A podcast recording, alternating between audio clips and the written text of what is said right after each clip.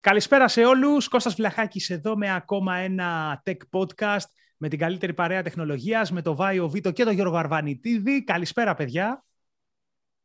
Καλησπέρα σε όλους. Καλησπέρα, καλησπέρα σε όλους, παιδιά. Καλησπέρα. Εν τω μεταξύ, μπαίνω πάντα έτσι τόσο δυνατά που και όταν ετοιμάζω να κάνω το μοντάζ του ηχητικού και του βίντεο, βλέπω ότι πικάρει κατευθείαν τα πρώτα δευτερόλεπτα και μετά Ε, αλλά είναι καλό.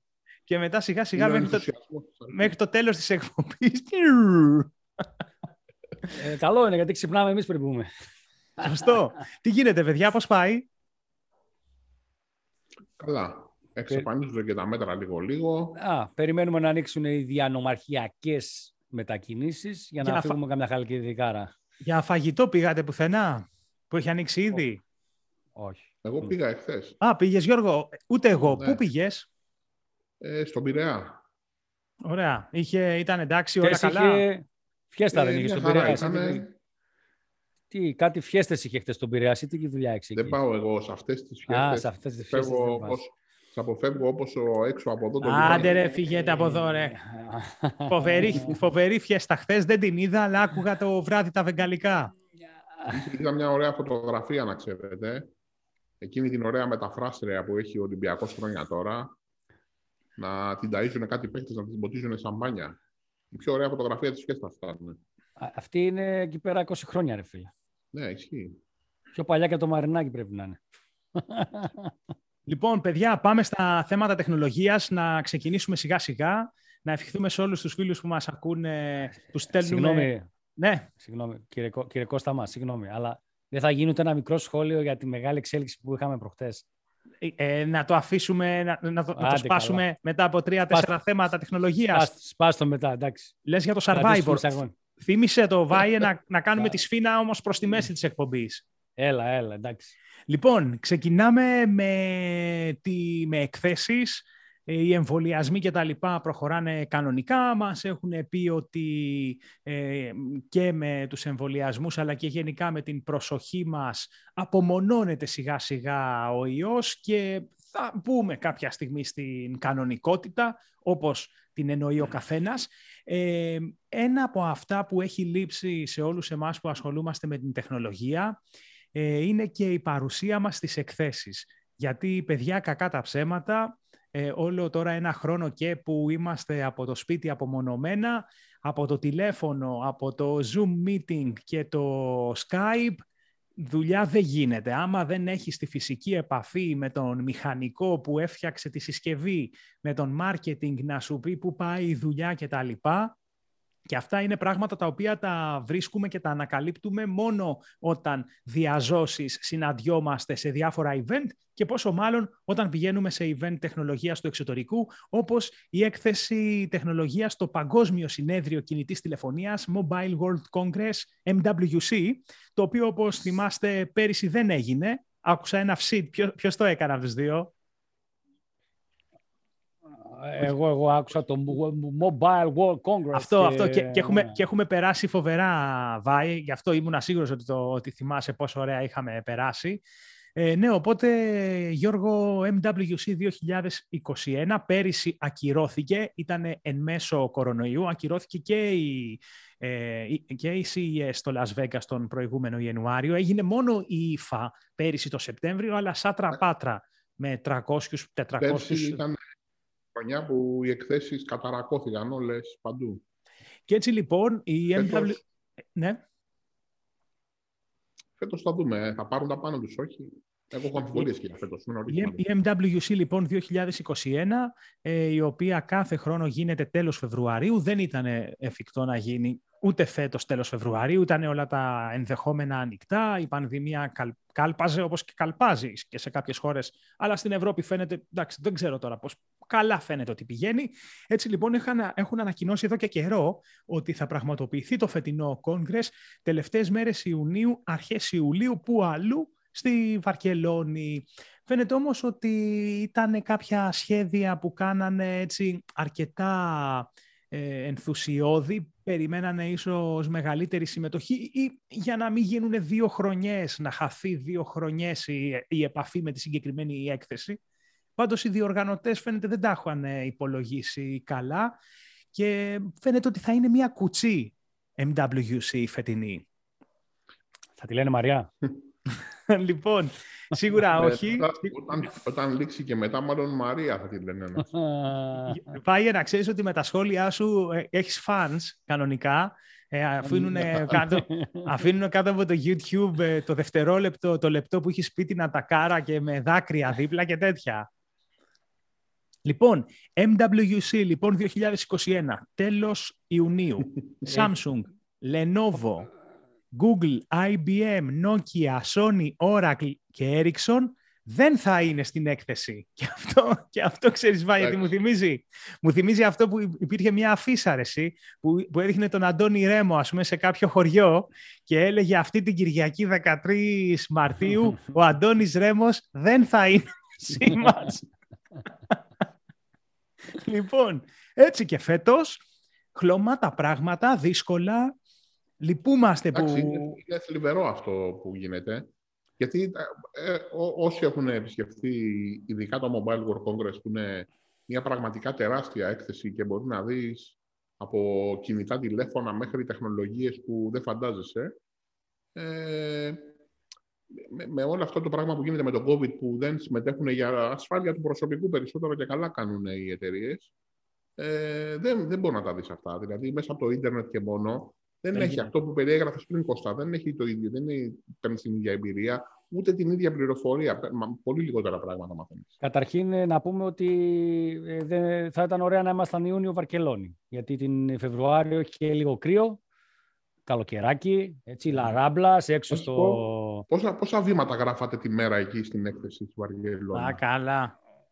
Ε, κα- όσα, και να Πάντα γράφαμε, Ιούνιο. Όσα και να γράφαμε μετά τα μπέργκερ κάναν τη ζημιά που έπρεπε όμως. Να, να πούμε Όλα εδώ τα σε βήματα φίλους που Ιούλιο. μας ακούνε ότι και, και οι τρεις έχουμε πάει πολλές φορές ε, πιστοί στο ραντεβού μας. Ε, κάθε, εγώ συγκεκριμένα πηγαίνω κάθε χρονιά. Παίζει να έχω πάει τα τελευταία 15-16 χρόνια σε ρί, εκτός από την περσινή. Και όπως λέει πολύ σωστά ο, ο Γιώργος, ε, εντάξει παιδιά, είναι ωραία, βλέπουμε νέα πράγματα, τσιμπάμε και το δωράκι μας, ανακαλύπτουμε καινούργιες τεχνολογίες που θα έρθουν και κινητά που θα έρθουν μετά από μερικούς μήνες στην Και νέες αγορά εταιρείες. και τις εταιρείες, αλλά παιδιά πραγματικά το περπάτημα που ρίχνουμε είναι απίστευτο όσο γυμνασμένος και να είσαι κα- μετά το βράδυ και στα μπέργκερ ή όπου ο Αδλού πας να κάτσεις να φας, να πιεις μια μπύρα, να πας Μια να κοιμηθείς. παέλια, ρε παιδί μου, να φας έτσι, να δεις τι... Εντάξει, είναι το δικό μας survival η MWC, έτσι. είναι, είναι ποιος αντέξει το τέλος. Γιατί πραγματικά νομίζω η πρώτη, η πρώτη μέρα είναι τύπου πω πω είμαι πάλι εδώ ενθουσιασμένος. μπεν- Αφού έχεις περάσει όμως την τρίτη μέρα πάλι από τα ίδια περίπτερα για 38-21η φορά, νομίζω ότι έρχεσαι σε φάση τριαντάφυλλου. Δηλαδή θέλω να κάτσω σε μια καρεκλίτσα και να σας βλέπω εσάς να πηγαίνω έρχεστε. Ναι, ναι. Πάντως, Κάπως ε, έτσι. Ε, ε, και να πω ότι και η CES Las Vegas που ακυρώθηκε φέτος προσπαθήσανε να την κάνουν ε, virtual εικονικά ε, και καταλαβαίνουμε ότι τώρα, εντάξει, ο Αμερικάνος έχει και ένα προβάδισμα στις νέες τεχνολογίες και πώς... ε, λοιπόν, το, η συνταγή δεν πέτυχε. Έκθεση ε, χωρίς φυσική παρουσία, ε, ολογράμματα, με ολογράμματα και 5G και ξέρω εγώ ένα ένα γιγα, δεν ξέρω εγώ, 500 gigabit ταχύτητα να έχεις και καλά ότι θα μεταφερθείς εκεί πέρα με ολογράμματα, με virtual, με τέτοια. Δεν γίνεται, παιδιά, και αποδείχθηκε φέτος αυτό. Δεν ξέρω. είναι το ίδιο. Δεν είναι, δεν είναι, δεν είναι. Συμφωνώ, συμφωνώ απόλυτα εγώ. Μα το να πας εκεί, ας πούμε, περνάς από ένα περίπτερο που ούτε καν έχεις δει στο πρόγραμμα, δεν το έχεις προσέξει για κανένα λόγο και σου χτυπάει κάτι στο μάτι. Αυτό δεν μπορεί να γίνει σε μια virtual έκθεση. Να πω ότι κάνουμε Να πάνε να φυσικά, μάθεις πληροφορίες. φυσικά, Γιώργο και Βάιε, θα θυμάστε ότι κάνουμε και επικά ε, εκτός από τα μπέργκερ, που εντάξει τώρα αυτό που είπε ο Βάιος στο μπέργκερ είναι το μπέργκερ το τρώμε Βάιε την τελευταία μέρα, έτσι που δεν έχουμε ε, πρόσκληση από κάποια εταιρεία, γιατί τις υπόλοιπες, οι- τις προηγούμενες ημέρες με τις προσκλήσεις των εταιρείων δεν τρώγαμε μπέργκερ, θυμάσαι τι τρώγαμε. Έχουμε Χρειάζεσαι περάσει... Προ, πρωτεΐνη από το πολύ περπάτημα για τους μίσους. Ναι, Έχουμε- τα σούσι, τα περίεργα που σου αρέσουν εσένα. Ε, εγώ θυμάμαι πάντως ότι είχαμε καταφέρει η ελληνική αποστολή και βάζω στην ελληνική αποστολή τους Έλληνες δημοσιογράφους που ήμασταν την τελευταία MWC. Είχαμε καταφέρει να πάμε μια μισή ώρα πριν ανοίξει οι, οι πόρτες για το event της Xiaomi, δεν ξέρω αν το θυμάστε. Έλα ρε. Τα Ε, χαράματα. και ήμασταν οι μόνοι απ' έξω από το... και περνούσαν οι εργαζόμενοι της Xiaomi να πούνε μέσα και λέγανε «Αυτή τρελή τι κάνω Λοιπόν, από τόσο νωρίς εδώ». Ε, ε, και ξέρεις, ε, ε, έχει βγει, έχει ανακοινωθεί το όνομα, έχει γίνει γνωστό το όνομα αυτού που κατηγορείται για αυτό το φιάσκο, έτσι του Έλληνα από την InfoQuest. Ξέρουμε ποιος είναι, μην το αναφέρουμε τώρα. Ήταν fake news, είχε άλλη ενημέρωση ή δεν ξέρω εγώ με τις ώρες δεν το είχε υπολογίσει Το σωστά. έκανε Και πήγε και μας έστειλε ρε φίλε 7 η ώρα. προς υπεράσπιση του, πάντως το έκανε για καλό, για να βρουν οι Έλληνες θέση μπροστά-μπροστά και να έχουν την πληροφορία πρώτη. Αλλά εντάξει, ναι. Ε, Απλά επίσης, ξυπνήσαμε χωρίς λόγο. Εσύ, Η, Γιώργο, η- η πληροφορία που πήραμε ήταν, αν θυμάστε καλά, ότι πήγε να παρουσιάσει ο πρόεδρος της εταιρείας το, το έξυπνο σπίτι και τα μισά δεν δουλεύανε. Δεν ξέρω αν το θυμάστε αυτό. πώς δεν το θυμόμαστε, ναι, ναι. Να σου πω. αυτά είναι τα ωραία της εκθέσει, ρε φίλε. Ε, αυτά, είναι τα, αυτά μένουν όμως. Φι- Φίλε, στις εκθέσεις με τα live on stage δεν λειτουργεί ποτέ τίποτα. Τίποτα, έτσι είναι. Πάντως, αυτά τα περίεργα είναι. Τα Εσύ πώς σπροξίδια πάει, τα ειδικά που πώς θα, πέφτουν. εσύ, Εγώ, εσύ εγώ, πώς εγώ πάει Γιώργο, 16 χρόνια, τι είναι το πιο έτσι, κουφό που έχεις συμβεί. Θυμάσαι; το πιο κουφό που έχει συμβεί.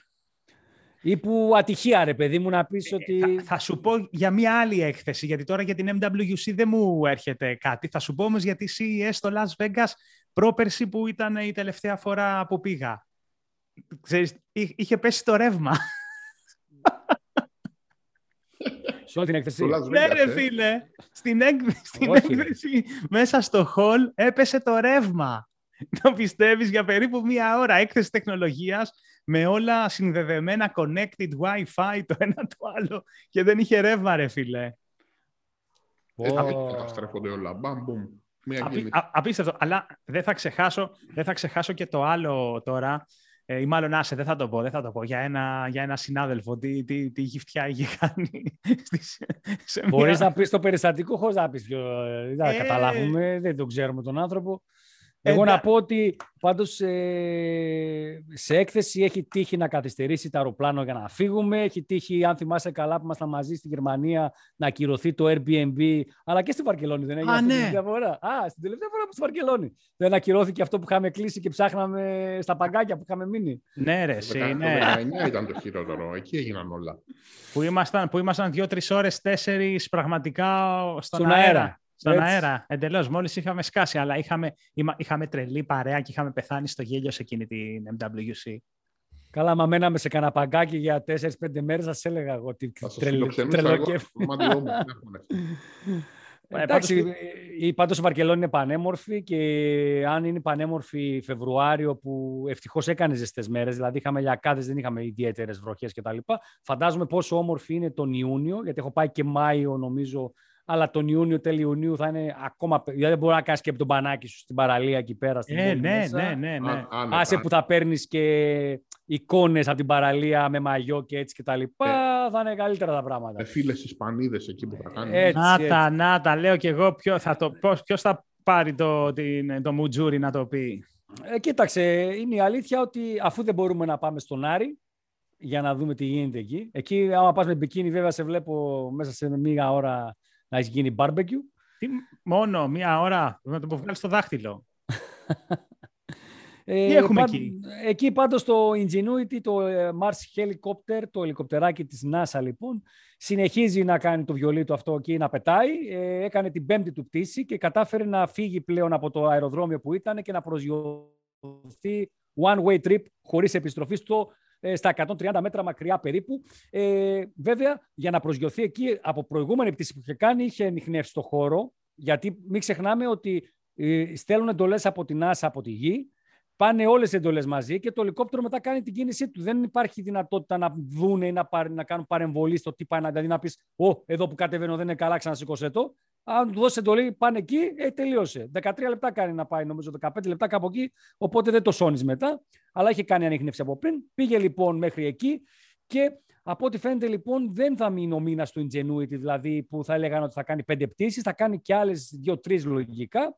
Και ε, το Perseverance, απλά το rover δηλαδή, αυτό που είναι με τα ροδάκια, θα φροντίσει να είναι κοντά του γιατί μέσω του Perseverance παίρνει τις εντολές του Ingenuity, το οποίο τώρα τι έχει να κάνει βασικά, έχει να χαρτογραφήσει, να φωτογραφίσει από αέρα και να δούνε κατά πόσο μπορούν να βελτιώσουν τη λειτουργία του, δηλαδή τη χρήση του στον Άρη για να στείλουν τα επόμενα ελικόπτερα. Αυτό κάνει στην ουσία αυτή τη στιγμή.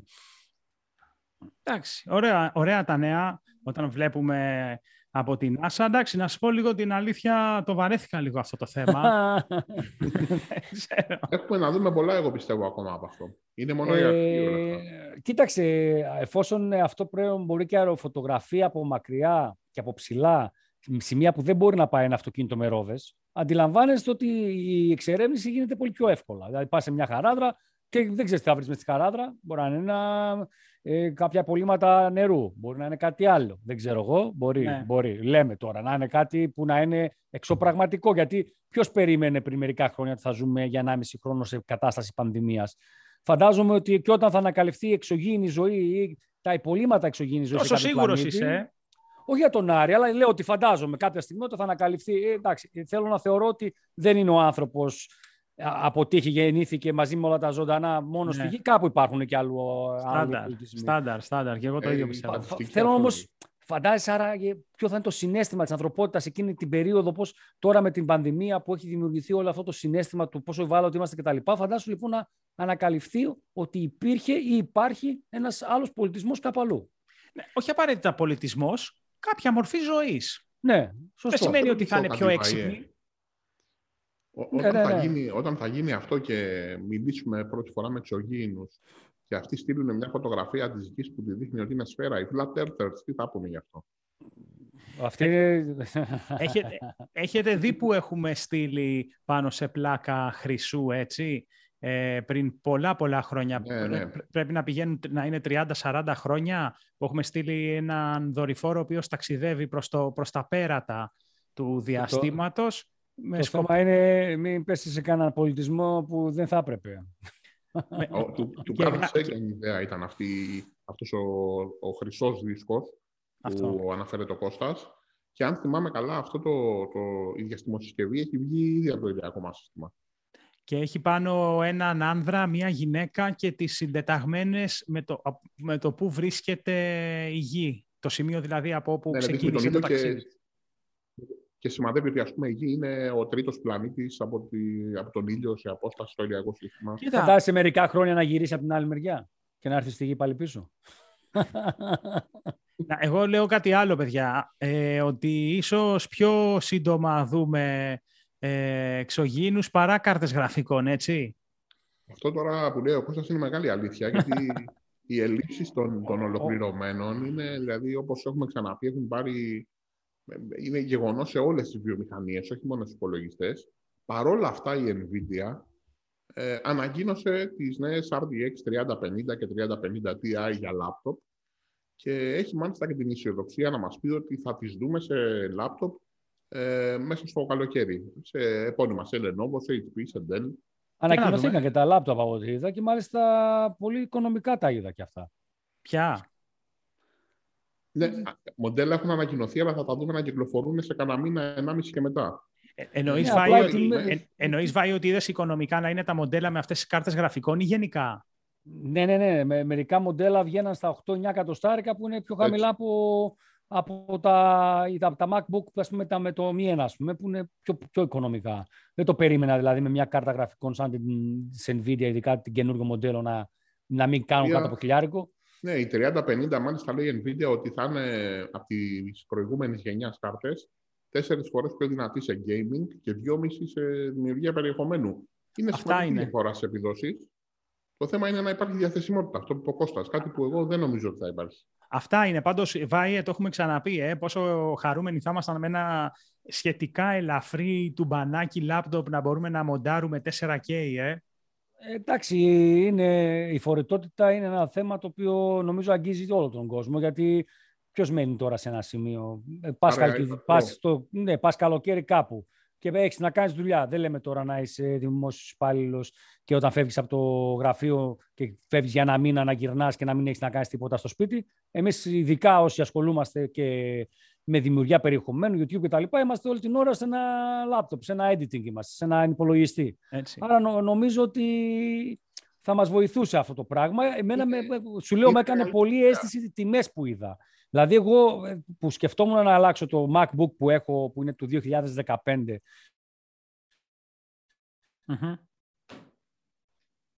και πλέον νομίζω ότι έχει φτάσει στο χιλιάρικο, είμαι κάτω από το χιλιάρικο με κάρτα γραφικών NVIDIA laptop. Ναι, παρακαλώ, πού είναι το παραγγείλω; Πάρτε τα λεφτά μου. Και πότε θα σου έρθει; Α περιμένω, δεν πειράζει. Ναι, πόσο; δεν ξέρω. Ε. Δεν ξέρω. Το, βασικό είναι, το βασικό είναι να ξέρεις ότι θα έρθει. Και α τον άρχεται, ρε παιδί μου. Εντάξει, δεν είναι θέμα.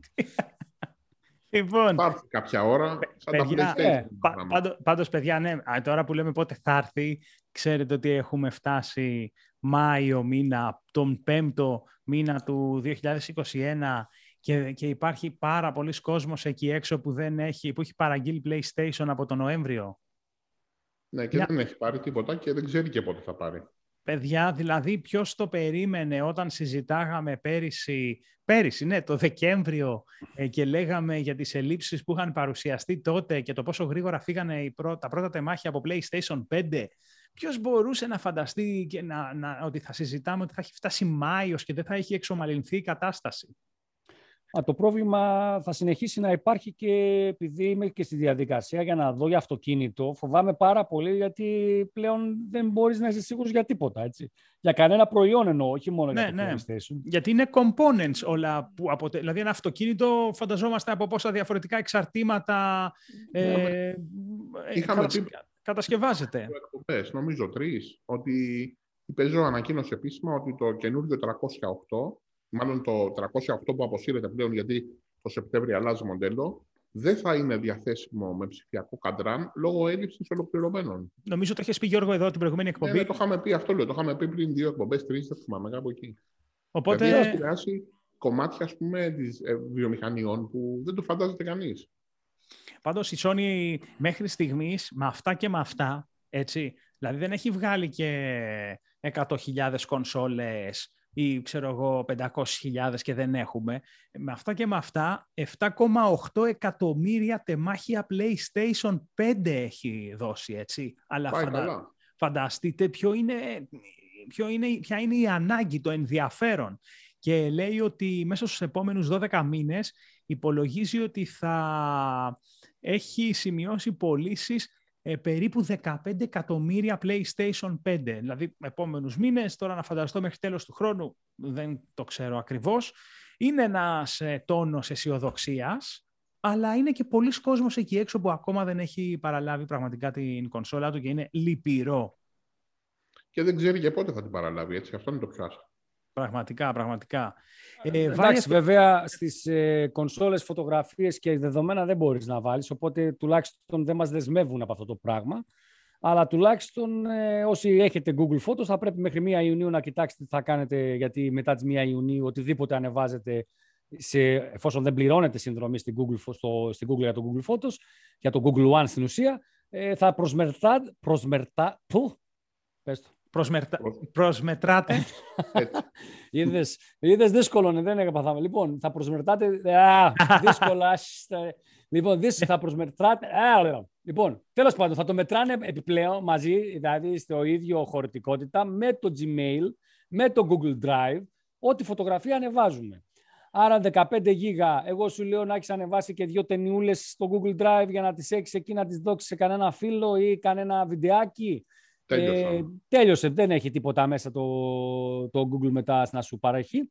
αλλά τι συμβαίνει, μέχρι τις 1 Ιουνίου ό,τι ανεβάσεις, σε, ακόμα και σε μεγάλη ανάλυση, βέβαια η μεγάλη ανάλυση περιορίζεται από την Google, δεν είναι η πλήρης ανάλυση, αλλά είναι υψηλή ανάλυση, νομίζω στα 16 MP περίπου για τις φωτογραφίες.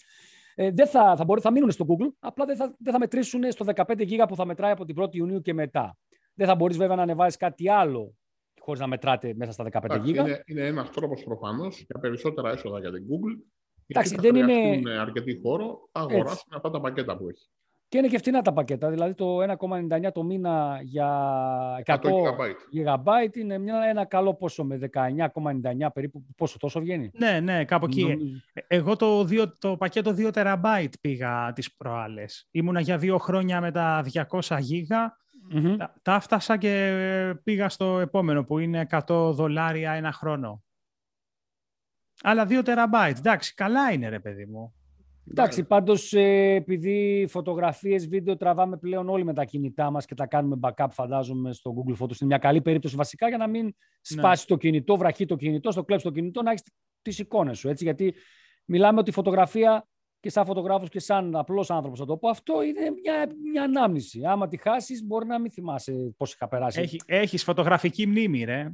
Ναι, έχεις φωτογραφική μνήμη, αλλά μετά από κάποια χρόνια η φωτογραφική μνήμη, όπως και ο σκληρός της Google που τώρα τον μειώνει την αγχωρητικότητα, αρχίζει και μειώνεται. Πα, Πάντως η αλήθεια είναι, παιδιά, δώσε, από, δώσε εδώ 8 ευρώ, δώσε εκεί 13 ευρώ, δώσε εκεί 7, δώσε 6, δώσε 5 με όλες τις συνδρομές, έτσι. Βάλε και ένα ωραίο ενίκιο κάθε μήνα. Ναι, ρε, δηλαδή βγαίνουν, είναι έξοδο. Αυτό ακριβώς. Δηλαδή, πλέον με τις συνδρομές αυτοί έχουν καταφέρει να εξασφαλίσουν έσοδα και να εξασφαλίσουν και το γεγονός ότι πληρώνονται για τις υπηρεσίες που προσφέρουν. είναι παιδιά και σαν τις υπηρεσίες αυτές του στυλ Netflix, ε, Disney, ναι. όπου είναι πλέον πάρα πολλές και δεν σου okay, πόσες να πληρώσω πια κάθε μήνα για να ε, βλέπω το περιεχόμενο που θέλω. Ναι, Netflix ε, ε, για, για μουσική, Tidal, Εντάξει, βέβαια στην περίπτωση, Amazon στην Prime. Στην περίπτωση βέβαια της χωρητικότητας και των clouds ε, μπορείς να βρεις εύκολα προσφορές που να σε καλύψουν ε, από μία περιά. Δεν χρειάζεται να αγοράσεις 15. Αυτό η, Google έχει, η, Google βέβαια, η Google βέβαια έχει το, το, το, το, είναι πιο μπροστά από άλλους γιατί όλοι χρησιμοποιούμε σχεδόν ε, Android κινητά. Ενώ όσοι δεν χρησιμοποιούν iOS. Χρησιμοποιούμε Android κινητά και περισσότεροι χρησιμοποιούν Gmail. Οπότε αναγκαστικά σε συμφέρει να πας σε μια τέτοια λύση. Όλα αυτοματοποιημένα γίνονται πλέον. Google One τα έχεις και όλα συγκεντρωμένα κάπου και είναι πιο άνετα τα πράγματα. Και πριν ε, νωρίτερα που μιλάγαμε για τα λάπτοπ με τις gaming κάρτες γραφικών, ε, Γιώργο, πολύ ενδιαφέρουσα είδηση. Ναι, ε, η ότι Samsung, Samsung φαίνεται ότι ετοιμάζεται να μπει στο παιχνίδι ε, και αυτή με δικούς τους επεξεργαστές. Τη σειρά την ξέρουμε, είναι γνώριμη, η Exynos. Ε, είναι αυτή που χρησιμοποιούσε... Πού τα Exynos? Και ακόμα στα smartphone. Ο Βάιος έχει αντιρρήσει, μάλλον. Όχι, όχι, λέω τα έξινος. Ε, αυτό εννοώ. Αυτά, τα ε, έξινο. Ναι. Μια χαρά επεξεργαστές είναι. Τι τους έχει πιάσει όλους και λένε εντάξει, είναι καλύτερη η Qualcomm, αλλά θέλω να σου πω δεν είναι και του πεταμάτου. Και αν ισχύσουν οι φήμες, ε, αυτές οι, οι ανεπιβεβαίωτες πληροφορίες ότι ναι. Θα παίξουμε σε επίπεδο M1. Μια σειρά για λάπτοπ.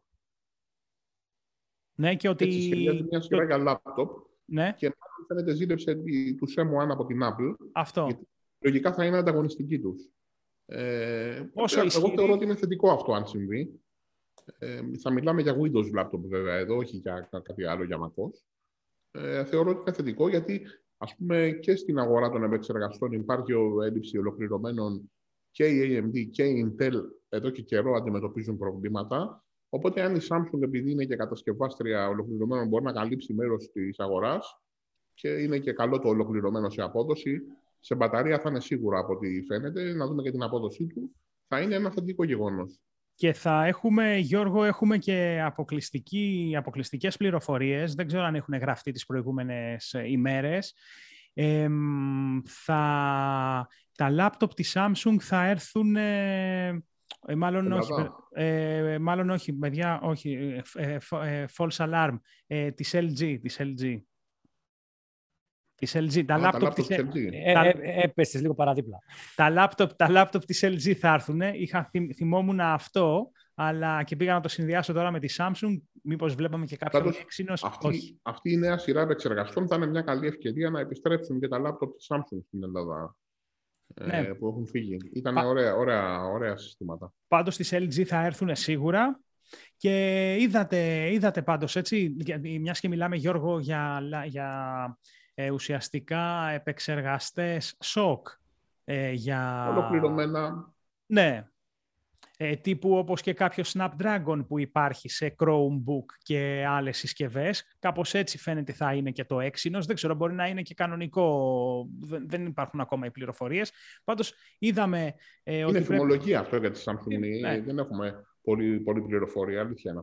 Πρέπει να είναι, να είναι προσεκτικές όλες οι εταιρείες, γιατί είδατε προχθές ε, αυτό το κενό ασφάλειας που παρουσιάστηκε, που βρέθηκε για τους επεξεργαστές Snapdragon, έτσι, και επηρεάζει σχεδόν το 40% λέει τον...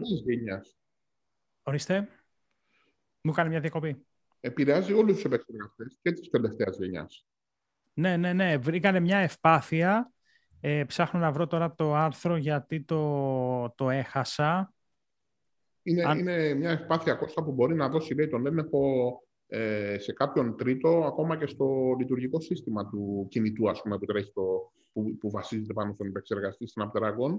ναι. Και το, το πρόβλημα είναι αυτό που έχουμε πει και σε άλλη εκπομπή, ότι okay, θα πατσαριστούν τα τηλέφωνα με κάποιο πάτσκα του Android και θα τα προστατεύσει, αλλά έχουμε ξαναπεί ότι οι κατασκευαστές, οι περισσότεροι, είτε αργούν να δώσουν ενημερώσεις ή δεν δίνουν πλέον ενημερώσεις, ακόμα και αυτές τις βασικές ασφάλειας. Οπότε για αυτά τα τηλέφωνα είναι κρίσιμο να προχωρήσουν και να δώσουν ενημερώσει. Ναι, παιδιά, και από ό,τι διαβάζω εδώ πέρα και είναι έτσι δραματικό, έτσι, άμα το συνειδητοποιήσεις, ότι αυτός που, θα, που μπορούσε να εκμεταλλευτεί αυτό το κενό ασφάλειας, αυτή την ευπάθεια, θα μπορούσε να έχει, λέει, πρόσβαση στο ιστορικό των κλήσεων σου, των τηλεφωνικών, αλλά Ναι. και στο περιεχόμενο των SMS. Δηλαδή, Γι' αυτό δεν στέλνουμε SMS, ρε φίλε. δηλαδή καταλαβαίνεις τι- για τι πράγμα μιλάμε, παιδιά. Είναι ξεκάθαρο ότι όχι μόνο σε επίπεδο κυβερνήσεων ή άλλων οργανισμών μπορούμε να, μπορούν, μπορούν να παρακολουθούμαστε, Και Αλλά- Αυτό υποψιάζει πάντως κιόλα, λες, να ήταν σκεμμένο το κενό. αλλά μιλάμε, ναι, μιλάμε, είναι παντού έτσι, δηλαδή δεν ξέρεις από πού να φυλαχτείς, πραγματικά. Εντάξει, ε, τι να φυλαχτείς τώρα. Πρέπει να προσέξεις γενικότερα τι, Τι λες. βγα- τι λες και τι βγάζεις. Ενώ από φωτογραφίες βίντεο. Δεν χρειάζεται να βγάζεις φωτο... γυμνές φωτογραφίες, ούτε να τον βρίζεις τον άλλον, να- ούτε να γράψεις το μήνυμα τον άλλον να τον βρίζεις και να τον, να τον περνάς ναι. 15 γενναίες. Μπορείς να τα πεις διαζώσεις. Το κάνεις και από κοντά. Έτσι ακριβώς. Λοιπόν, η Checkpoint Research ανα- εντόπισε την ευπάθεια και μας δίνει και κάποιες συμβουλές έτσι, απλές για κάποιους άλλους, χρήσιμες θα έλεγα για, για τους περισσότερους, να ενημερώνουμε το κινητό μας με την πιο πρόσφατη έκδοση και ότι πιο καινούριο, πιο φρέσκο firmware update υπάρχει, να κατεβάζουμε εφαρμογές μόνο από τα επίσημα App Stores, αυτό είναι βασικό. Εμείς γράψαμε και ένα άρθρο χθες στο Tech Blog προχθές ε, για να κατεβάσει κάποιος που θέλει να παίξει με το Clubhouse τη νέα εφαρμογή στο Android. Δεν είναι ε, διαθέσιμο ακόμα στο ελληνικό Google, ε, Google Store. Ε, είχαμε ένα link να το κατεβάσεις. Ήταν ε, καθαρό το link, αλλά γενικά, παιδιά, ναι, προσέχουμε. Καλό θα είναι third party εφαρμογές, από third party καταστήματα να μην τα κατεβάζεις. Ε, Επίσης, παιδιά, μόνο από τα επίσημα. Μόνο από τα επίσημα. Εντάξει, τώρα εμείς είχαμε αυτό το άρθρο. Υπήρχαν κάποια σχόλια που μας την είπανε, γιατί κατά καιρούς έχουμε τοποθετηθεί και λέμε, ξέρεις, by the book, παιδιά, εφαρμογές μόνο από Google Play κτλ. κτλ.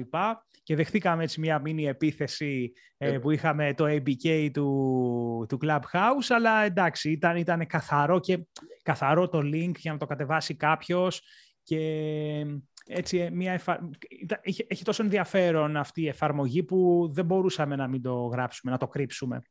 Και επίσης αξιοποιήστε, λέει, τη δυνατότητα διαγραφής δεδομένων από απόσταση. Υπάρχει ε, Ναι, να ναι. κάνεις έλεγχο του κινητού σου, άμα χαθεί και εντοπισμός, ο εντοπισμός είναι ουσιαστικά, και να κάνεις και reset από απόσταση, έτσι, αν πέσει στα χέρια, το χάσεις, δεν είναι απαραίτητα να στο κλέψουνε. Αν πεις τα δεδομένα σου τουλάχιστον να τα γλιτώσεις. Αυτό, ναι, ναι, ναι. Και ο Βάιος θέλει να μας πει κάτι, δεν ξέρω. Είναι, είναι σοβαρά πράγματα. αυτά. Είναι πολύ... Βάιε, θέλω να μας πεις λίγο για αυτή την είδηση, η οποία δεν ξέρω ρε φίλε, επειδή σε κυνηγάω ε, τόσο καιρό και σου λέω ψάξ' το, μήπως παίξει, μήπως κάνεις έτσι, πήρες το αίμα σου πίσω. Πώς και, Όχι, πώς, ε, πώς και είναι έφερες αυτή, ενδιαφέρον. τη- αυτή την είδηση Θα στο σου πω, τραπέζι; θα σου πω γιατί. Και πες μας Ε, ποια είναι, πριν, πριν πει- κάνεις το σχόλιο. Ε, Είναι η είδηση ότι η Tesla σταμάτησε να δέχεται κρυπτονομίσματα τύπου bitcoin, τα bitcoin συγκεκριμένα, για συναλλαγές. Τι παρόλο που- κολοτούμπας είναι αυτός ο Μάσκ, ρε; Ε, 49 μέρες, τέτοια κολοτούμπα, τέτοια μπιφ- γύρισμα μπιφτέκας, ούτε στο Survivor, φίλε, και Πω, πω, το, τον το κακούμε λέμε... με τον Musk, Ρε Ε, φίλε, εντάξει. τι, μπι- τι μπιφτέκα ήταν αυτή; Άκου λίγο να σου πω τώρα εδώ. Καταρχήν, σε 49 μέρες μέσα το, το, τη γύρισε την μπιφτέκα, ούτε στο Survivor δεν έχει γίνει τόσο σύντομα Πες γύρισμα μου, μπιφτέκας. πες μου για το Survivor, έλα, Τα βρήκες παιδιά, ευκαιρία. τα παιδιά εκεί μέσα 150 μέρες, πόσες μέρες είναι, μπορεί να γυρίζουν την μπιφτέκα, αλλά είναι και τόσες μέρες εκεί μέσα. 49 μέρες τώρα και να την έχεις γυρίσει ρε Έλλον. Δηλαδή έλεος. Ε, αλλά αλλά κολλάει, κολλάει η είδηση γενικότερα με τις δραστηριότητες του Έλλον αυτό το διάστημα, καθώς δεν ξέρω αν είδατε και το, το μονόλογο που έκανε στο Saturday Ναι. Live, ε, που είναι ένα από τα πιο ιστορικά ε, comedy ε, shows της Αμερικής, όπου αν και ε, βγήκε και ήταν λίγο έτσι σφιγμένος, τα πήγε πολύ καλά γενικότερα. Τα διάβαζε, Βάιε, τα διάβαζε. Το ξέρω, αλλά όταν, να σου πω κάτι, όταν έχεις και πολλά δισεκατομμύρια, όλοι θα σου πούνε ότι ήσουν καταπληκτικός και πήγες πάρα πολύ καλά. Ε, από, από την άλλη, ο. Θες να πεις σε αντίθεση με εμάς; Ναι, σε αντίθεση με εμάς. Από την άλλη, ο Έλλον να πούμε ότι λέει: Σταματάω τα bitcoin να τα δέχομαι, αλλά έχω και 1,5 δισεκατομμύριο στην πάντα, τα οποία λέει δεν θα τα πουλήσω ακόμα. Ναι, θα και... περιμένουν να γίνουν καμιά δεκαπενταριά δισεκατομμύρια. Βέβαια, ο λόγος για τον οποίο σταματάει να δέχεται τα bitcoin η Tesla είναι λίγο αμφιλεγόμενος, το, ξανα, το έχω ξαναπεί εγώ, ε, γιατί πιστεύω ότι αυτός ο λόγος που, που είπαν ότι λόγω του γεγονότος ότι η εξόριξη bitcoin καταναλώνει πολύ ρεύμα, το οποίο ρεύμα έχει υπολογιστεί ότι είναι όσο ξοδεύει η Ολλανδία σαν χώρα σε ρεύμα, ξοδεύει όλος ο πλανήτης για την εξόριξη bitcoin. Λοιπόν, ε, δεν μπορώ να φανταστώ πως μια μεγάλη εταιρεία όπως είναι η Tesla, η οποία παράγει μπαταρία για το γεγονός ότι οι μπαταρίες που παράγονται, πόσο μπορεί να μολύνουν κτλ. Δεν ξέρω λοιπόν αν όλα τα υπόλοιπα τα κάνει σωστά και τώρα ήρθε να μας πει ότι α, το bitcoin τραβάει πολύ ρεύμα και δεν θέλω να, να συμμετάσχω. Ναι, δεν είναι αυτό. Είναι ε; τα bitcoin που αγόρασε πριν από περίπου δύο μήνες. Δεν είναι, το bitcoin δεν άρχισε ξαφνικά τώρα να τραβάει πολύ ρεύμα για να το κάνει εξόρυξη. Συμβαίνει αυτό εδώ και πάρα πολύ, πολλά χρόνια. Και πριν δύο μήνες δηλαδή που αγόρασε το 1,5 δισεκατομμύριο bitcoin, το ξέρει αυτό. Μα δεν εννοείται πώ το ξέρω. Απλά αυτή ήταν η επίσημη δικαιολογία. Ναι, παιδιά. Τι βλακία ήταν αυτό που είπε, δηλαδή εντάξει. Και βέβαια εννοείται ότι αυτός ο άνθρωπος λογικά δεν έχει πρόβλημα με την αγορά που έχει κάνει, γιατί το bitcoin κατα... κατρακύλησε. Δεν ξέρω, ο Κώστα σήμερα έχασε 2,5 χιλιάρικα, 3, πόσο έχασε.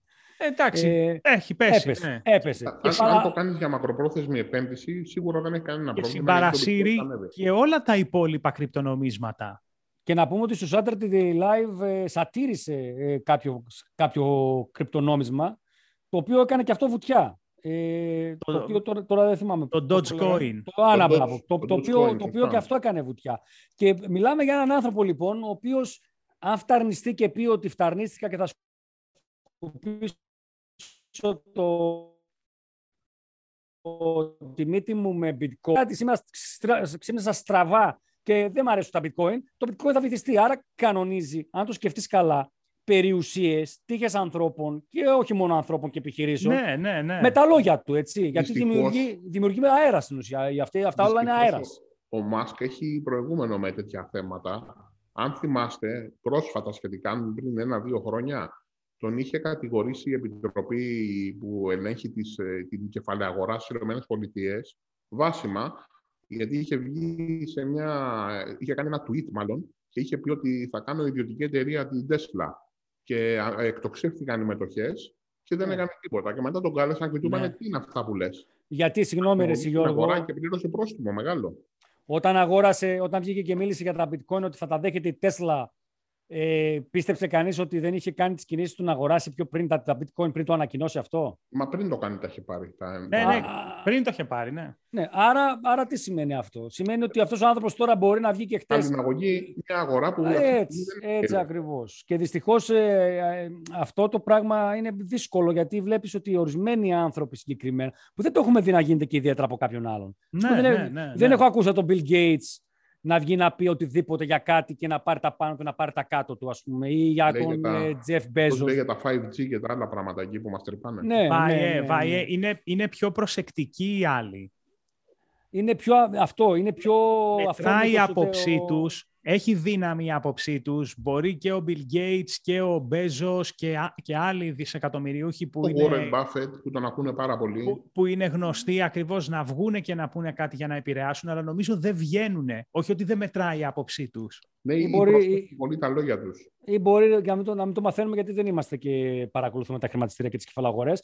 Αλλά από την άλλη θα γούσταρα να δω ένα survival ε, Elon Musk, Bill Gates, Jeff Bezos και άλλους κάνα δεκαριά δισεκατομμύριου σε ένα, ε, σε ένα νησί. Δεν ο Elon Έχει, ε, έχει αυτό σε ένα νησί. Τον, τον Όλους μαζί. Να, το να δουλέψει.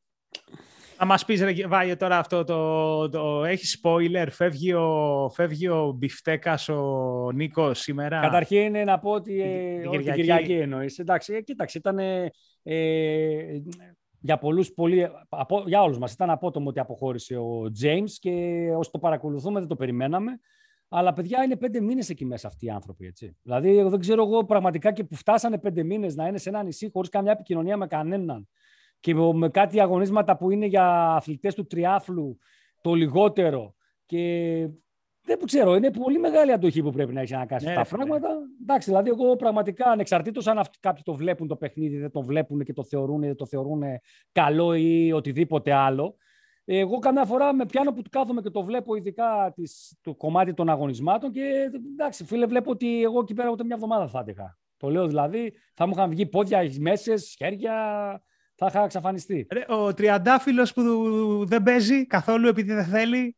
Αυτό είναι η διαφορά όμως εδώ, να πούμε ότι είναι η διαφορά ε, αντιμετώπισης ενός ώριμου άντρα και ενός πιο πιτσιρικά. Ότι ο πιτσιρικάς, όπως είναι ο Τζέμς, γιατί είναι 25 χρονών, δεν είναι και μεγάλος, Μπορεί να πει ότι εγώ δεν κάθομαι μέσα να με ταΐζετε, θα σηκωθώ να φύγω. Ο άλλος λέει με την ωριμότητα της ηλικίας του 40 plus χρονών ότι παιδιά, μια χαρά είμαι εδώ πέρα. Αφήστε με. Θα σας κάνω παρέα, θα, κάνω, θα τρώω και το φαΐ μου, θα λέω και τα ωραία μου τα, τα λογάκια, μια χαρά. Εν τω μεταξύ, επειδή έχει βγει τόσες φορές στον Τάκο και δεν έχει βγει, δεν τον έχουν διώξει και έχει μυριστεί, έχουν μυριστεί όλοι οι υπόλοιποι πόσο δυνατός είναι έξω στον κόσμο. Δεν του λένε και τίποτα, έτσι. Τώρα έχουν μαζευτεί όλοι, ναι, εννοείται, φίλε. Ο άλλος δεν παίζει, τέλος. Λέει ο γιατρός, λέει, μου λέει να παίξω. Εγώ πονάω, όχι λυπάμαι που θα πάρω πέναλτι. Άμα θέλει η ομάδα μου, άμα κερδίσει, να μην μου δώσει φαγητό. Εγώ δεν παίζω και κάθονται μέσα, έτσι. Λυπάμαι, ξελυπάμαι. Ο άλλος με πέντε δευτερόλεπτα διαφορά φεύγει. Τέλος πάντων. Γιώργο, πάμε να φύγουμε, πάμε να κλείσουμε σιγά σιγά και στο τελευταίο θέμα που δεν είναι τόσο ίσονος ε, σημασίας για να το αφήσουμε στο τέλος. Έχει και αυτό το ενδιαφέρον του. Πες μας. Η ελληνική αγορά είναι νομίζω έτσι, πολύ ενδιαφέρον θέμα. Ε, φαίνεται ότι το Scrooge, το, η γνωστή σελίδα που συγκρίνει τιμές σε καταστήματα... Και μας έχει σώσει. Ναι, και μας έχει κάνει να αγοράσουμε πάρα πολλά πραγματάκια αρκετά φθηνότερα από ότι ε, θα τα βρίσκαμε μόνοι μας αλλού. Ε, δοκιμάζει μια υπηρεσία που την ονομάζει Scrooge Plus.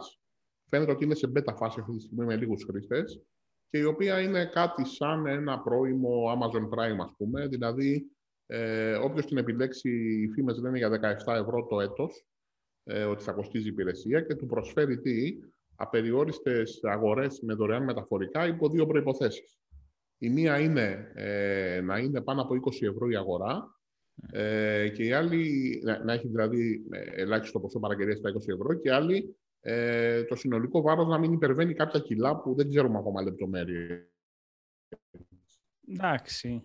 Άρα δεν είναι έτσι ε, όπως ακούγεται. Ότι σε σύντομο χρονικό διάστημα θα τη δούμε ευρέως. Δεν, δεν, είναι, δεν είναι και τόσο. Δεν είναι για όλους όπως ίσως ακούγεται ότι με 17 ευρώ το μήνα ας πούμε ότι ψωνίζεις θα είναι δωρεάν. Έτσι. Έχει κάποιες προϋποθέσεις που... Έχει ε, ότι πρέπει να αγοράσεις από 20 ευρώ και πάνω. Εν τω μεταξύ να πούμε ότι τώρα που μιλάμε το Scrooge αν πάρεις κάποιο προϊόν με το καλάθι του ε, αν θυμάμαι καλά, αν κάνει πάνω από 50 ευρώ η αγορά σου, έτσι κι αλλιώς σου δίνει δωρεάν μεταφορικά. Αυτό θέλω να πω, ότι σε πολλά καταστήματα πάνω από 49 ευρώ και εκτός ε, Scrooge δηλαδή, ε, το έχουν σαν ε, δική τους έτσι, υπηρεσία. Είναι δωρεάν τα τέτοια. Οπότε τώρα ε, πάνω από 20 Κάποια και πάνω από 35 έχουν διάφορα νούμερα. Εντάξει, εντάξει, εντάξει. Αλλά εγώ σου λέω ακόμα και το Scrooge το ίδιο να επιλέξεις καλά του Scrooge. Αν κάνεις αγορά 50 ευρώ και πάνω, είναι δωρεάν τα μεταφορικά. Mm-hmm. Οπότε μιλάμε ότι αυτό θα εξυπηρετεί κάποιους που κάνουν πολλές αγορές μεταξύ 20 και 50 ευρώ πιθανότατα. Ναι, ναι, ναι, ναι.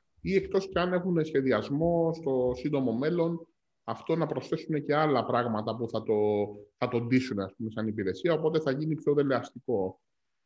Θα το δούμε. Θα το, θα δούμε. Το δούμε.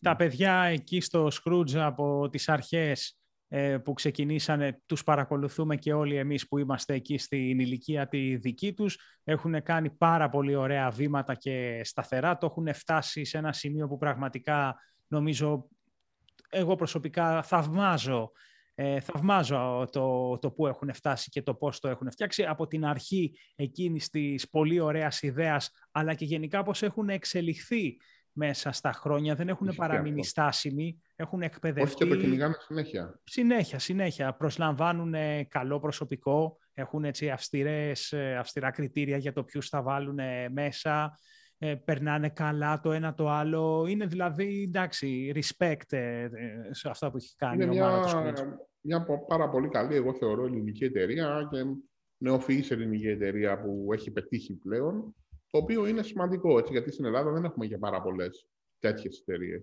Ε, ναι, ρε, τι, δεν έχουμε. Μόνο κάποιες φαρμακευτικές έχουμε που, είναι, που πηγαίνουν καλά. Και όσες έχουμε είναι χρηματοδοτούμενες και από το εξωτερικό, ας πούμε. Δεν είναι καθαρά ελληνικές. Ναι, με κάποιο επενδυτή πιθανόν. Ναι, τώρα δεν ξέρω, Βάιε, τα, τα, τα οικονομικά στοιχεία του Σκρούτς και ποιος, ποιοι είναι μέτοχοι, αλλά ναι. Ε, εννοώ ότι ξέρουμε ότι ορισμένες μεγάλες αλυσίδες ηλεκτρονικών, ας πούμε, είναι κάποιες ξένες αλυσίδες από ναι, πίσω. Ναι, ναι. Εντάξει, αυτό εννοώ ότι ε, δεν μπορούμε να ξέρουμε και εγώ δεν ξέρω για το Σκρούτς, αλλά θέλω να πω ότι είναι από τις ελληνικές εταιρείες που εξελίχθηκαν. Ναι. Είχε, είχε πουλήσει ένα σημαντικό μερίδιο σε μια ξένη εταιρεία, αλλά πέρσι, πρόπερσι, τώρα κοντά τέλος πάντων, ε, έκανε buyback και οι ιδρυτές της εταιρείας το αγόρασαν πίσω. Οπότε πρέπει, αν το θυμάμαι σωστά, πρέπει να παραμένει πλέον μια αμυγός ελληνική εταιρεία. Okay. Πάντως σημαντικά τα βήματα. Δεν ξέρω, θα δίνατε. Κοίταξε, εγώ έτσι όπως το ακούω τώρα, ε, δεν θα ήμουν ένας από τους ε, πελάτες αυτής της συνδρομητικής υπηρεσίας, έτσι. Για πάνω από 20 ευρώ. Κοίταξε, να είμαι ειλικρινής και εγώ δεν θα ήμουν. Γιατί σκέψου ότι τα μεταφορικά ε, μπορείς να βρεις και με 2 ευρώ για κάτι ελαφρύ. Υπάρχουν μεταφορικά αρκετά καταστήματα μέσα στο Scrooge δίνουν 2 ευρώ. Έχω πάρει εγώ με 2-3 ευρώ μεταφορικά. 2 ευρώ. Οπότε τώρα στο 17, για να, για να πεις ότι το κάνεις έτσι και θες να το βγάλεις, είναι 8 παραγγελίες το χρόνο. 17, μα είναι ευρώ συνδρομή για το Scrooge, τα δίνω εγώ στην Amazon για το Amazon Prime και τελειώνει. Γι' αυτό είπα ότι ίσως, δεν το ξέρω, ίσως έχουν στο μυαλό τους αυτή την υπηρεσία να την ντύσουν και με συμπληρωματικά πράγματα. Δεν ξέρω τι, αλλά ίσως να είναι μια ιδέα ας πούμε, που την πήραν εν μέρει από το Amazon, από το Prime και δούμε κάτι ανάλογο για τα ελληνικά δεδομένα. Οπότε πιθανόν με κάποια επιπλέον, επιπλέον υπηρεσίες που θα τη συνοδεύουν να γίνει δελεαστική. Και θα είμαστε πάρα πολύ χαρούμενοι να το Εντάξει, δούμε να εξελίσσεται είναι μια, αυτό. Είναι, είναι μια κίνηση ναι. που συνδυάζεται με το επενδυτικό σχεδιασμό της εταιρείας, καθώς πριν μερικούς μήνες είχε αγοράσει, εξαγοράσει την Courier Μπράβο, σωστό οπότε, οπότε λογικό είναι να προσφέρουν κάποιο τέτοιο είδους υπηρεσία βάση και τις επένδυσεις που ήδη κάνανε για να μπορέσουν να ε, σχεδιάσουν κάτι άλλο μακροπρόθεσμα και μένει απλά να δούμε τι σχεδιασμούς έχουν καθώς βλέπουμε ότι κινούνται γενικότερα στην αγορά και σε πολλούς του διαφορετικούς τομείς και προσπαθούν να κάνουν κάποια πράγματα. Τώρα ε, είναι και η κατάρα της Ελλάδας, παιδιά, έτσι, να το πούμε αυτό, ότι ορισμένα πράγματα που θες να τα κάνεις είναι μια μικρή χώρα η Ελλάδα με μικρό πληθυσμό, πολύ λίγα πράγματα, δηλαδή και, και με μικρές, ε, με μικρές ε, ομάδες ανθρώπων που ασχολούνται με ορισμένα πράγματα ή με κάποια άλλα, πρέπει να έχεις μια πολύ καλή ιδέα. Το Scrooge έπιασε γιατί ήταν μια ιδέα universal, έπιανε όλα τα προϊόντα κτλ. Ε, οπότε μπορεί να σκέφτονται να κάνουν κάτι που λέει ο Γιώργος. Το θέμα δεν είναι τι σκέφτονται να κάνουν στην Ελλάδα. Το θέμα είναι αν θα πιάσει στην Ελλάδα. Γιατί ό,τι, ό,τι γίνεται στο εξωτερικό και πιάνει στο εξωτερικό γίνεται σε μια παγκόσμια κλίμακα συνήθως ναι. ή σε μια μεγάλη αγορά όπως είναι η Γερμανία και η Αγγλία που μπορεί να το στηρίξει η Αμερική και είναι πολύ δύσκολο να το φέρεις και να το στηρίξει η τοπική αγορά της Ελλάδας. Θα το δούμε. Πάντως μέχρι σήμερα οι κινήσεις που έχουν κάνει τους έχουν βγει και φαίνεται ότι και η συγκεκριμένη κίνηση ίσως να έχει ντυθεί με κάτι επιπλέον από αυτά που, έτσι, που, που, που πολύ σωστά παρατηρεί ο Γιώργος και να είναι κάτι διαφορετικό. Δεν, γνωρίζω κάτι. Που θα μας, ναι, ναι, ναι. Συζητάμε τώρα, εικασίες κάνουμε και να είναι μια ωραία υπηρεσία η οποία θα έρθει να κουμπώσει στις ανάγκες κάποιων από εμά, των περισσότερων φαντάζομαι. Εκεί θα στοχεύει η ομάδα του Scrooge και να δούμε γιατί όχι, αν είναι δελεαστικό, δελεαστική σαν πρόταση, να την τσιμπήσουμε. Αν και εγώ, παιδιά, δεν σας κρύβω ότι είμαι φαν ε, των αγορών μέσω Amazon. Είτε Γαλλία, είτε Ιταλία, είτε Γερμανία. Ισπανία όχι τόσο, δεν πετυχαίνω καλές τιμές. Είναι λογικό, το Amazon δεν είναι τυχαία εδώ και δεκα... χρόνια πολλά το νούμερο ένα ηλεκτρονικό κατάστημα στον πλανήτη. Ναι, καλά, είναι ο, ο είναι Το μοντέλο που ναι. λειτουργεί, εντάξει, εντυπωσιακό. Είναι, είναι εντυπωσιακό και παιδιά πραγματικά το after, ε, το after sales service είναι εξαιρετικό. Δηλαδή, είναι, είναι εξαιρετικό. Τι δεν σου αρέσει αυτό που πήρες, στείλ το πίσω. Refund κατευθείαν. Δεν έχει. το άνοιξες. Ε, γιατί εγώ τις προάλλες είχα, είχα, είχα κάνει μια αγορά και είχε περάσει, είχε περάσει περίπου 1,5 μήνας ε, από τότε που το πήρα και στέλνω ένα μήνυμα και λέω παιδιά χιλιά συγγνώμη δεν το έχω χρησιμοποιήσει ποτέ το προϊόν, το ξέρω ότι δεν επιτρέπεται, δεν, δεν μου επιτρέπεται να το επιστρέψω. Ναι, ε, μην έχετε μισό λεπτό να ρωτήσω, ναι, στείλτε μας το πίσω, okay. Μόλις κάποιος έχασε τη δουλειά του στο Amazon. Δεν νομίζω, εσύ. δεν νομίζω, γιατί το έχω κάνει πέντε φορές το τελευταίο μήνα. Όχι, μόλις πέντε άτομα μείναν χωρίς δουλειά στο Amazon. Τώρα ακούει ο Τζεφ Μπέζος να πούμε ότι ακούει το podcast. Και Ναι, παίρνει... ναι, ρε, έτσι, ναι, ρε, έτσι, ναι, ρε. έτσι. Και Θα πάρει τώρα μετά από τηλέφωνο, αυτό θα, θα ψάξει να βρει τι έγινε. θα πάρει τηλέφωνο Amazon Γερμανίας και θα ζητήσει να μιλήσει με τους αντιπροσώπους εξυπηρέτηση πελατών. Θα πει ποιος μιλάει με Ελλάδα, ποιος, για πείτε μου Ε, λίγο ε, να μπεν- δω. Εν τω- Εν τω μεταξύ κάνω, κα- ε, κάνω στο chat κάτι συζητήσεις ε, ό,τι να είναι έτσι γιατί ουσιαστικά είτε αγγλικά είτε μάλλον είτε γερμανικά είτε ιταλικά είτε γαλλικά μπαίνω Google Translate και, και τους στέλνω copy-paste αυτά που θέλω να γράψω. Θα τα Λοιπόν, βλέπουν αυτοί. Παιδιά, ε, σας ευχαριστούμε πολύ όλους εκεί έξω που μείνατε ακόμα μία πέμ- πέμπτη ε, στην παρέα μας ή οποιαδήποτε άλλη ημέρα ακούτε το podcast. Ε, 34η εκπομπή, αν δεν κάνω λάθος. Είμαστε στις αρχές Μαΐου. Από ό,τι καταλαβαίνω, δεν έχω ρωτήσει και τα παιδιά εδώ, αλλά μάλλον θα το πάμε και Ιούνιο. Ε, τι λέτε; Τι, Α, φίλε, αποχώρηση James. ε, το συμβόλαιό μου γράφει μέχρι τέλος ε, Μαΐου. Δεν θα, ξέρω. θα δούμε, θα δούμε, θα δούμε. Θα, θα το, θα, θα Έχει το πάμε. option- Έχει option επέκταση. Η επέκταση όμως ε, λέγεται ότι ο Τούρκος τους έδωσε παραπάνω χρήματα. Έτσι, άρα και εμείς θέλουμε να Και φύγανε, πολλαπλασιάσεις. όμως. και φύγανε κιόλας. Θα πρέπει να πολλαπλασιάσεις τα χρήματα που μας δίνεις επί ένα συγκεκριμένο αριθμό για να πάρουμε κάτι παραπάνω. Βάιε, θα, θα, α- αντί για ένα ημερολόγιο θα σου δίνω δύο. Όχι, αλλά άμα πολλαπλασιάζει το μηδέν επί οποιοδήποτε αριθμό, θα δεις ότι θα είναι συμφέρον και για σένα. Ε, σίγουρα, σίγουρα. λοιπόν, καλό βράδυ σε όλους, παιδιά. Η τεχνολογία μας ενώνει. Τα λέμε στην επόμενη εκπομπή. Bye bye. Τσιου, τσιου. Καλό βράδυ.